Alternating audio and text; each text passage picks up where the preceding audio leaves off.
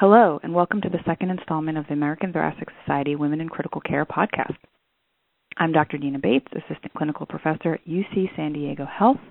I'm again joined today by Dr. Janice Liebler, Professor of Clinical Medicine and Medical Director of the Medical ICU at USC, as well as Dr. Abby Lara, Associate Professor of Medicine, Fellowship Program Director, and Medical Director of the Medical Surgical Progressive Care Unit at University of Colorado, Denver.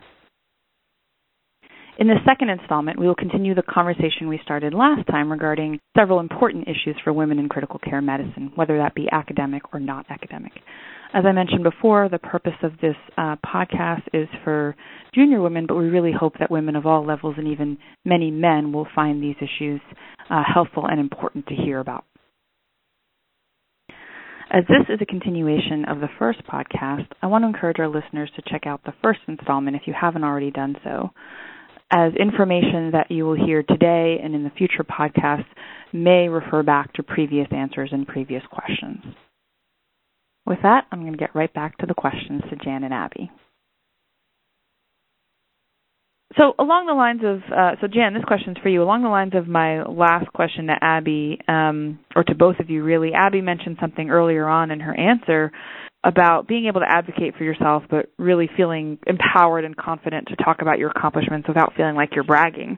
And that's something that I know I have trouble with. And, and speaking to my my uh, junior colleagues, I know that that's a common feeling amongst junior women. How would you advise a woman advocate for herself in negotiations and other types of meetings to really use her accomplishments to her advantage without fear of being perceived as bragging? Fortunately, I have a recommendation for a book because this is not an area that I uh, have any particular skill or uh, knowledge about. The book is called Brag The Art of Tooting Your Own Horn Without Blowing It. It's by Peggy Klaus, K L A U S. I heard uh, Peggy speak one time, um, and uh, she was a, is a strong advocate for women in the workplace um, getting um, and, and their ability to communicate in effective ways. And so her book actually addresses this topic way better than I could. Basically, what she tells people to do is to be prepared, have something that you want to express to others that you've accomplished. Maybe you just got that paper into the New England Journal and you just want like everybody to know about it, I certainly would. Um, and um, how do you do that without looking like you're uh, like you're bragging? And so how part of it is that you prepare in advance how you're going to tell that to people. And so if the you know then you look for opportunities to be able to share that.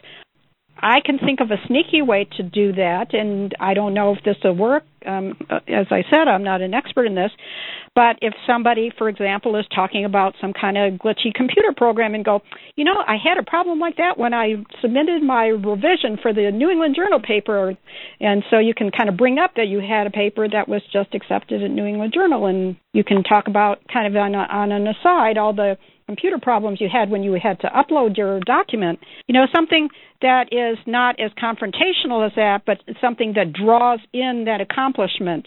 It also, if you can use humor or you can do some kind of self depreciation, um, that um, is also uh, sort of socially acceptable uh, for women because, uh, as as you alluded, it is a pretty fine line of behavior that is acceptable for women. Men can express themselves in all kinds of different ways and nobody thinks too much of it but women have a fairly narrow kind of range in which to express themselves. But go ahead and uh, give a plug for no ki- I have no kickbacks I get no money from this but I thought it was a very good good book to uh, you know address this uh, very common problem yeah, that's great advice. It's certainly an important book that I think a lot of us will start Googling as we listen to this podcast. Um, and actually, you made me think of another point that uh, a piece of advice that someone had given me that, to be honest, I hadn't tried, but I want to ask your advice about it. Someone had told me when I was uh, towards the end of my fellowship and just beginning starting my career that you always want to have an elevator pitch, so to speak, so mm-hmm. that if you mm-hmm. run into an important person or a senior or your mentor or your division chief or somebody in the elevator or anywhere really, um, you just have a moment of small talk available to you that it's not just about, oh, hey, how you doing? You know, did you see the Oscars the other night? That it's more that you can use that one minute or 30 second interaction to really uh, slyly advocate for yourself. Um, is that something that you've used to your advantage? I guess this question is for both of you. Have you guys has that something that you've you've used to your advantage before? I've used it a couple of times, but most of the time I think I've just, uh, as you mentioned, just kind of flailed around for a, a, an opportunity without actually planning. But if you're serious about wanting to to have that accomplishment out there, I think that you do need to plan a little bit in advance.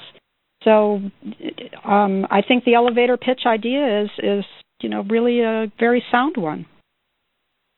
Absolutely. Having your elevator pitch at the ready is important, and your elevator pitch can change and vary depending on what message that you want to get out and to whom.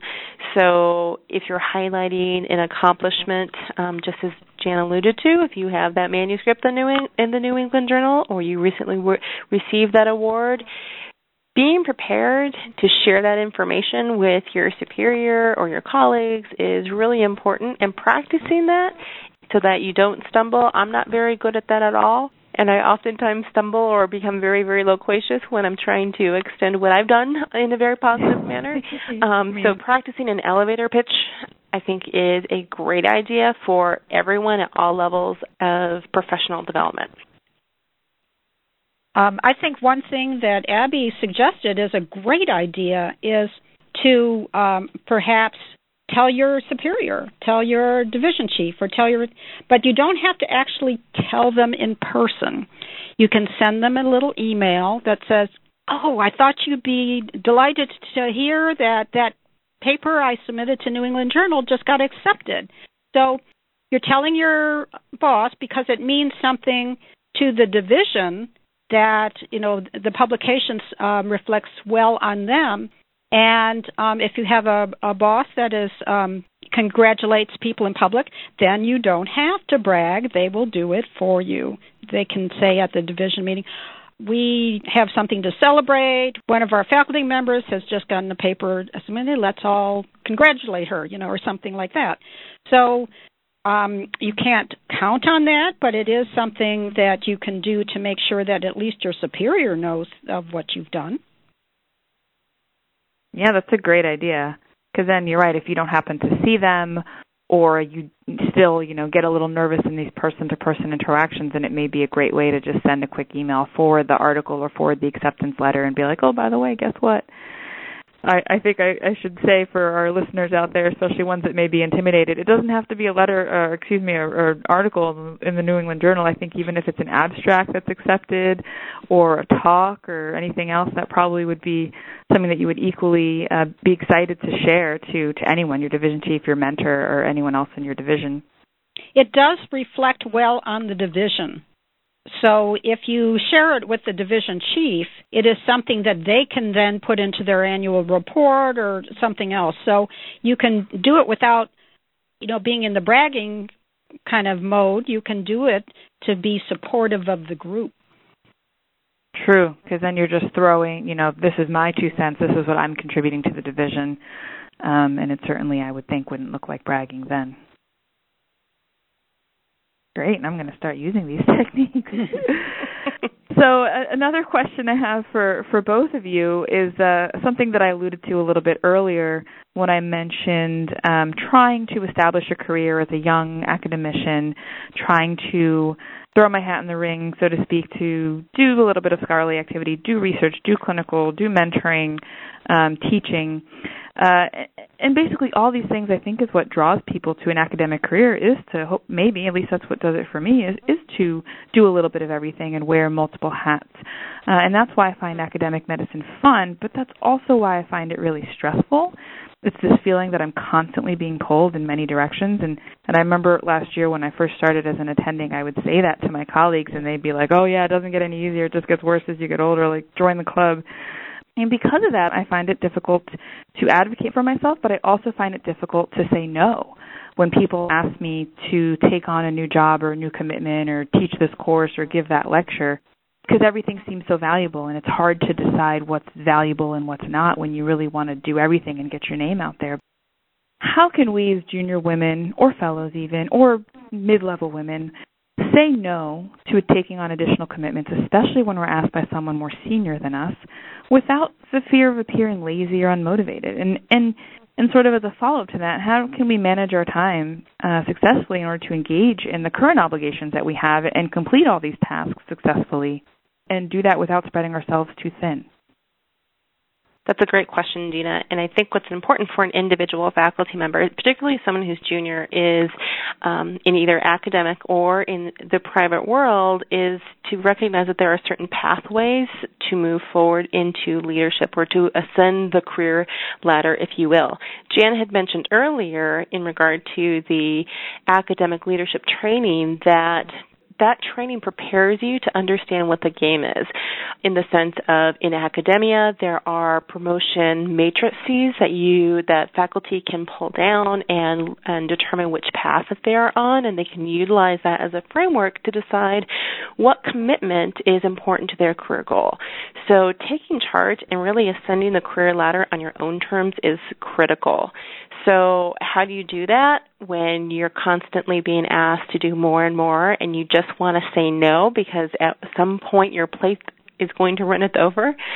The way to do this is to learn how to say no in a very positive manner. So, when provided an opportunity or a commitment, determine if it's going to benefit your career path or your own professional development firstly. Then, secondly, review your current commitments and see if there's anything that you could potentially give up or step down for, or even better, reassign to somebody who's more junior to you that might benefit from um, that commitment or that project. If it's a commitment that you can't decline because it comes from your direct superior, um, it's okay to ask if it's a time limited project or if there are other resources that are available to help offset your current responsibilities. But also recognize that there may be rare events or rare commitments that you're just going to have to take on. And there will be times where you'll have to balance all your current commitments. But recognizing that you have an individual bandwidth and a professional bandwidth is going to be important. And take regular stops um, along your academic year to determine what you can give up or reassign to others so that way you can be as productive as you can. Great, great advice. Jan? No, I totally agree with Abby. I think that you have to decide, you know, the implications of saying no. If it's your boss, it's probably not such a great idea. But if it is a, you know, another opportunity and you you can either you want to do it um later or you don't want to do it at all. Um, you can be graceful. You can thank people for that opportunity, and then suggest potentially someone else, uh, just like Abby said, who may um, that be a great opportunity for them um, who um, say or would you know maybe fits closer in their expertise or you know are is eager to to um, uh, get out there. Um, so it would be a win for them. So I think those are all great um, things, but you have to uh, figure out whether this is something that you is a high priority or if it's something that you know your boss uh, really needs you to do. Thank you. And just a follow-up question to that, um, for both of you being a little bit more advanced in your career than I am, have you either of you been on the I guess I want to say receiving end of that, but maybe it's more the giving end. Have you tried to um, ask someone more junior than you to take on a task, and have they been able to say no in a way that you've been able to respect? Are there any examples that you can that you can give and say, "Oh yeah, one time I asked my mentor, my mentee to do this, and they really," or, or is, it, is it something that you recognize that maybe this was too much that you were asking that person to do? That's a tough one for me because I often have a good idea of what their, you know, workload and and you know kind of call schedule is. Um, so if it looks like this is something they're not going to be able to do, I tend to look for somebody else. Sometimes I'm not sure, and sometimes I'll, if I think that it would be a good experience for them, but they think that they're too busy, sometimes I'll offer to help them say, I can give you some re- uh, some references for giving this talk. I can maybe give you a couple of slides from a previous talk I gave that's related. Will that help you? You know, so so sometimes I can, you know, make it a little easier. But if they just can't do it, then I move on and find somebody else who can. I I love Jan's answer. I don't know if I can if there's really anything more to add to that. I think that recognizing that from a trainee standpoint, they have certain responsibilities and they have milestones to achieve. And if there is a project that I want, either a trainee or one of my admin staff or um, a junior faculty member to help um, with or to take over, what I try to do is sit down with that individual and ask them about what their current responsibilities are to see if it's something that's reasonable and give them the right of first refusal, if you will. But if I feel that it's going to overcome or over, um, overload what their current responsibilities are or may distract them, then it's incumbent upon me to tell them that it's probably not the right it's not the right time to take on that project, but I appreciate their enthusiasm for volunteering, and I could um, gently give the project, or maybe not so gently give the project to somebody else. The fellows or the trainees um, or staff that have told me no that they weren't able to take on a project, I've always I always like to ask them the reasoning why, and if they tell me that they are simply over overloaded with time and projects, I appreciate their maturity and their insight in recognizing that for themselves. And I like to celebrate that and acknowledge their maturity in recognizing what their own time commitments are.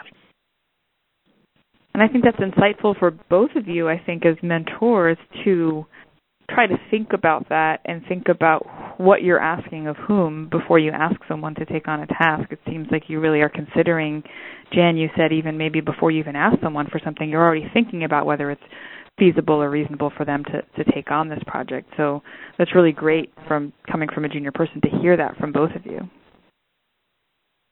I'm going to switch gears uh, a little bit and move to a slightly different topic that I think will be again, I think all these topics are helpful for women and when, men, but this one might be might be more important for women. Abby, you have told me in, in prior conversations that you've received formal training in conflict resolution. Can you tell us a little bit about this experience and, and how this has helped your approach to either difficult situations you've encountered or how maybe this is, may have even influenced your career path?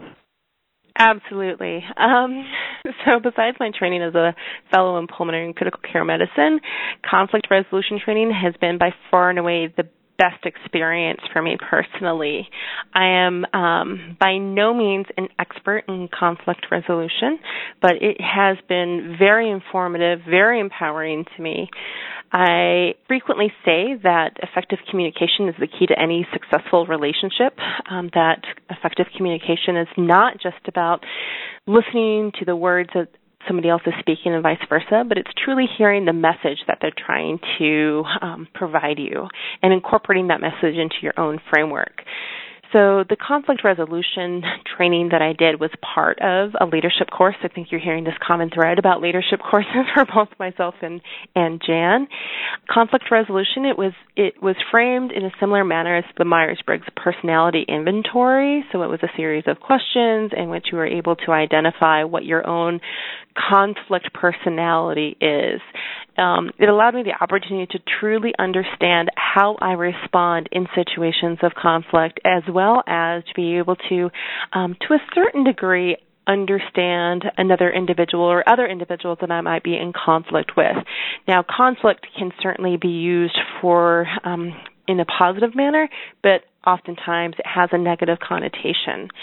And so going through this course, understanding my personality conflict, it's provided me a very unique skill set that I definitely needed um, as a junior faculty member and has served me very well throughout my career. And I've been able to utilize the skill set to be in meetings in which there was um, it's a high stake meeting and be able to either mediate the conversation, move a conversation forward, and on a rare occasion diffuse a very contentious conversation. And because of that unique skill set, I've been asked to serve on um, a multitude of committees that can be fairly challenging or uncomfortable to be in, particularly if there is a wide variety of uh, different individuals who come from uh, different different stakeholders, if you will, um, and they might not have shared experiences like I said, I'm still learning. I am not an expert, but it's been incredibly effective and empower, empowering to me both personally and professionally. That's great advice. I'll ask you the same question I asked Jan about her senior senior women um, course. Is this something that you decided to do on your own, or did someone bring this up to you and say, "Hey, you should do this"? right. So I sought out this particular leadership training here on campus. It was um, sponsored by the Women in Medicine Leadership Group at the University of Colorado, and it was framed in a similar manner um, from the double AMC Women in Leadership courses that they have for junior career and mid career. It was recommended by one of the directors of the course who I know quite well, and it was she recognized that the, this is of tremendous benefit to women and it's very empowering, particularly to women in academia. That's great. I wonder if there. Do you think, or do you know if there are uh, similar courses in other institutions? Yeah, there are. Um, certainly through the double AMC, the Alliance of Academic Internal Medicine also provides a leadership course. It's an executive leadership course. The American Thoracic Society on occasion has postgraduate courses for leadership training as well. Um, in regard to other individual institutions, there are I know that a variety of academic university based institutions will have specific leadership training courses. They might not be um, a full three day course or a quarterly course, but they can certainly they will certainly provide um, communication courses, um, conflict resolution, the Myers Briggs personality courses that are um, that are incorporated into leadership courses. Those tend to be a little bit more um, unique um, and might require a little bit of legwork to determine if there's available availability at your institution, but most institutions have um, a leadership office that faculty members can reach out to to determine what's available to them at their home institutions. Great. And I encourage everyone to look at their own institution and see what's available either in the leadership in the way of leadership courses or, or conflict resolution. Those sound like fantastic ideas. And that concludes this episode of our Women in Critical Care podcast. Thank you again, Jan and Abby, for joining me today. And thank you also to our listeners for tuning in. Please join us next time for episode 3, when Jan, Abby, and I will continue to discuss such key issues as treatment at work and family life. Thank you.